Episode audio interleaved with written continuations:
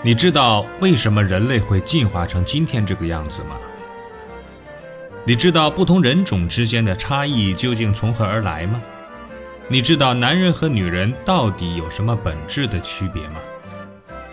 这些看上去司空见惯、细究起来一头雾水的难题，在这里将为您一一揭晓。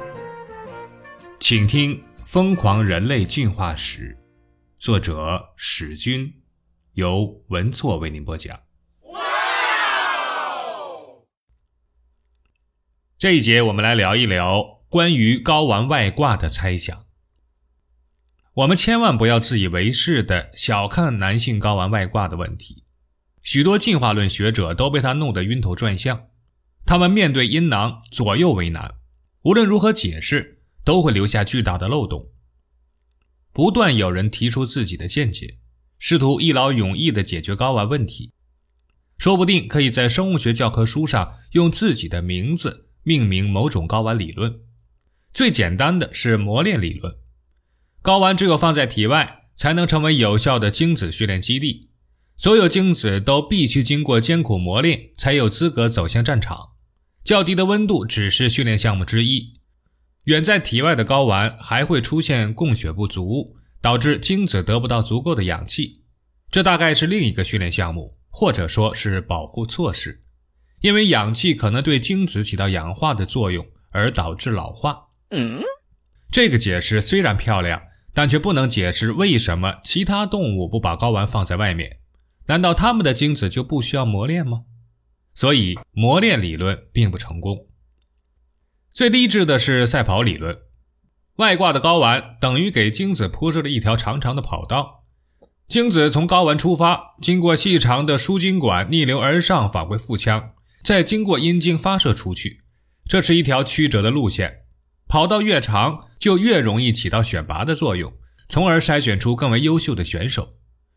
这个理论呢，虽然感人，但问题是，精子在输精管内并非自主赛跑，而是被强行射出去的。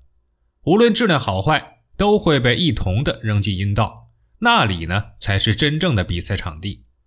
把睾丸拖出来，故意制造一条长长的跑道，其实是完全没有必要的。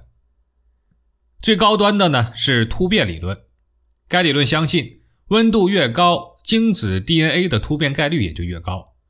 外挂的睾丸会大大的降低精子的突变率，相对较低的温度还可以使精子保持冷却的状态。被射击阴道时，突如其来的高温刺激可以使精子迅速的激活，提醒赛跑时间到了。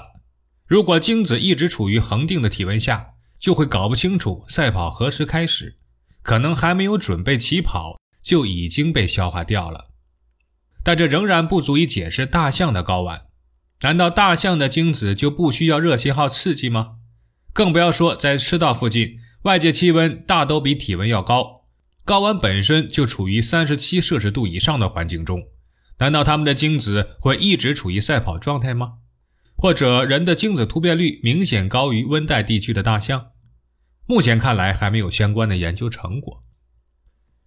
压力理论呢是比较靠谱的好理论，这个理论正确的指出，凡是睾丸外挂的哺乳动物，大多有激烈运动的倾向，特别是人类，直立行走导致腹部压力增大。加上睾丸出口没有括约肌控制，精液就很容易被挤压出来，极有可能在还没来得及找到伴侣之前就已经打光了所有的子弹。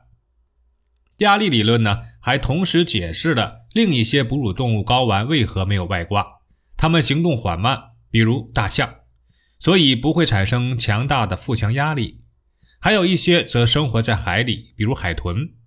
而原本生活在海中，但时不时需要返回陆地争抢地盘的家伙，比如海象，腹腔压力则难以化解，所以睾丸仍然外挂。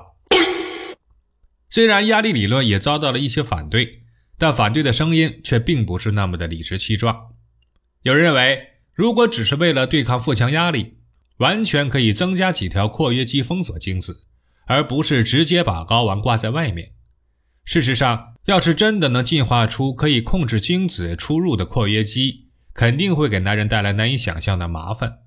他们可能会紧紧关闭括约肌，尽可能的拖延射精时间，使本来很容易完成的交配工作变成毫无节制的机器运动，从而浪费大量的体能，同时还可能错过捕猎的最佳时机，或者干脆变成别人的捕获对象。恐怕任何动物都销售不起睾丸括约肌这样的奢侈品。累赘理论认为啊，雄性挂着一副脆弱的睾丸，其实等于是背上了一个巨大的累赘，这代表着某种无声的声明。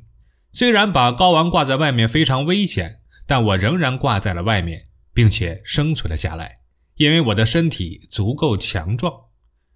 但凡背负累赘在身，就千万不要忍气吞声，那无异于锦衣夜行，而一定要大张旗鼓地展示出来。否则将无法证明自己的强大。由此可以得出一个诡异的结论，那就是所谓累赘，有时也是炫耀的资本。现在问题来了，很少有男人把睾丸当成炫耀的本钱，那这又是为什么呢？睾丸可能曾经值得炫耀，比如著名的长尾黑颚猴，他就经常炫耀他们奇特的蓝色睾丸。但这种炫耀技术在人类身上无疑已经过时了。